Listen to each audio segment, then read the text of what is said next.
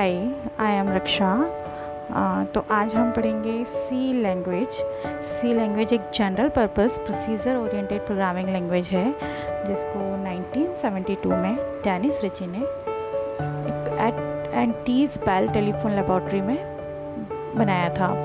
Dennis Richie ने basically ये language Unix operating system के लिए ही बनाया था।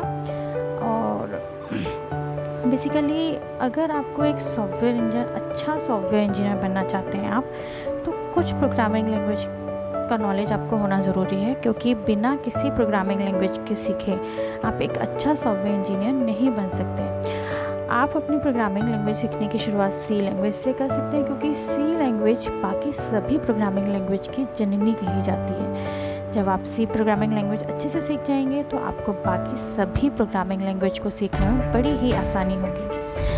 तो आज हम इस कोर्स इस पॉडकास्ट में जानेंगे कि सी लैंग्वेज क्या है और इसके फीचर्स क्या हैं फ़िलहाल। और ये क्यों इम्पोर्टेंट है? तो आ, चलो बात करते हैं वट कि सी लैंग्वेज है क्या। तो ये मैंने बता ही दिया कि एक जनरल पर्पस प्रोग्रामिंग लैंग्वेज है। प्रोसीजर ओरिएंटेड प्रोग्रामिंग लैंग्वेज भी कहते हैं इसको।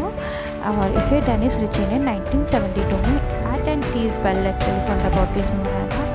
बेसिकली ये एक ऑपरेटिंग सिस्टम बनाना चाहते थे डेनिस रिची जिसका नाम था यूनिक्स ऑपरेटिंग सिस्टम इसको बनाने के लिए ही डेनिस रिची ने सी लैंग्वेज डेवलप की थी।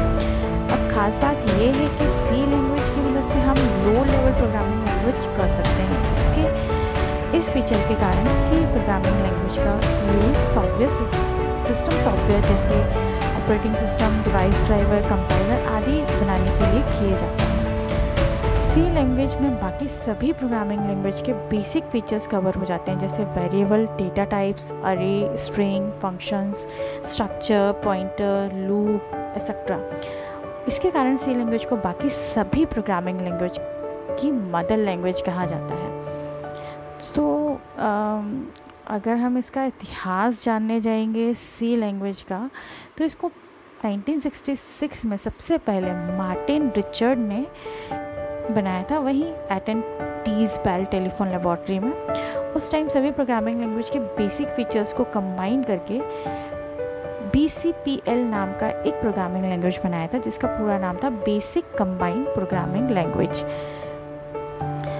B BCPL बड़ा सॉफ्टवेयर बनाने के लिए उपयोग नहीं था, इसलिए इसमें लो लेवल स्टाइल में कोडिंग की जाती थी। फिर कैन थॉम्सन जो कि मार्टिन रिचर्ड के साथ ही थे, उन्होंने इस लेबोरेटरी में साथ में ही काम किया था। उन्होंने 1969 में बी पी लैंग्वेज में थोड़े से मॉडिफिकेशन करके पी लैंग्वेज बनाई क्योंकि कैन थॉम्सन एक ऑपरेटिंग सिस्टम बनाना चाहते थे, जिसको बनाने के लिए एक अच्छे प्रोग्रामिंग लैंग्वेज की ज़रूरत थी और वो लैंग्वेज थी बी लैंग्वेज बी लैंग्वेज बनाने के बाद उन्होंने एक unique operation Unix operating system को बनाया। डेनिस सचिन भी इसमें काम करते थे, जिन्होंने 1972 में सी लैंग्वेज को बनाया और कैन थॉम्सन से कहा कि अगर हम यूनिक्स ऑपरेटिंग सिस्टम को सी लैंग्वेज की मदद से बनाए तो इसमें और भी ज़्यादा फीचर्स को ऐड कर सकते हैं, जिसमें सबसे बड़ा फीचर ऑपरेटिंग सिस्टम का पोर्टेबल होना था। आज के लिए बस इतना ही। आगे के पॉडकास्ट में हम इसके फीचर्स पढ़ेंगे।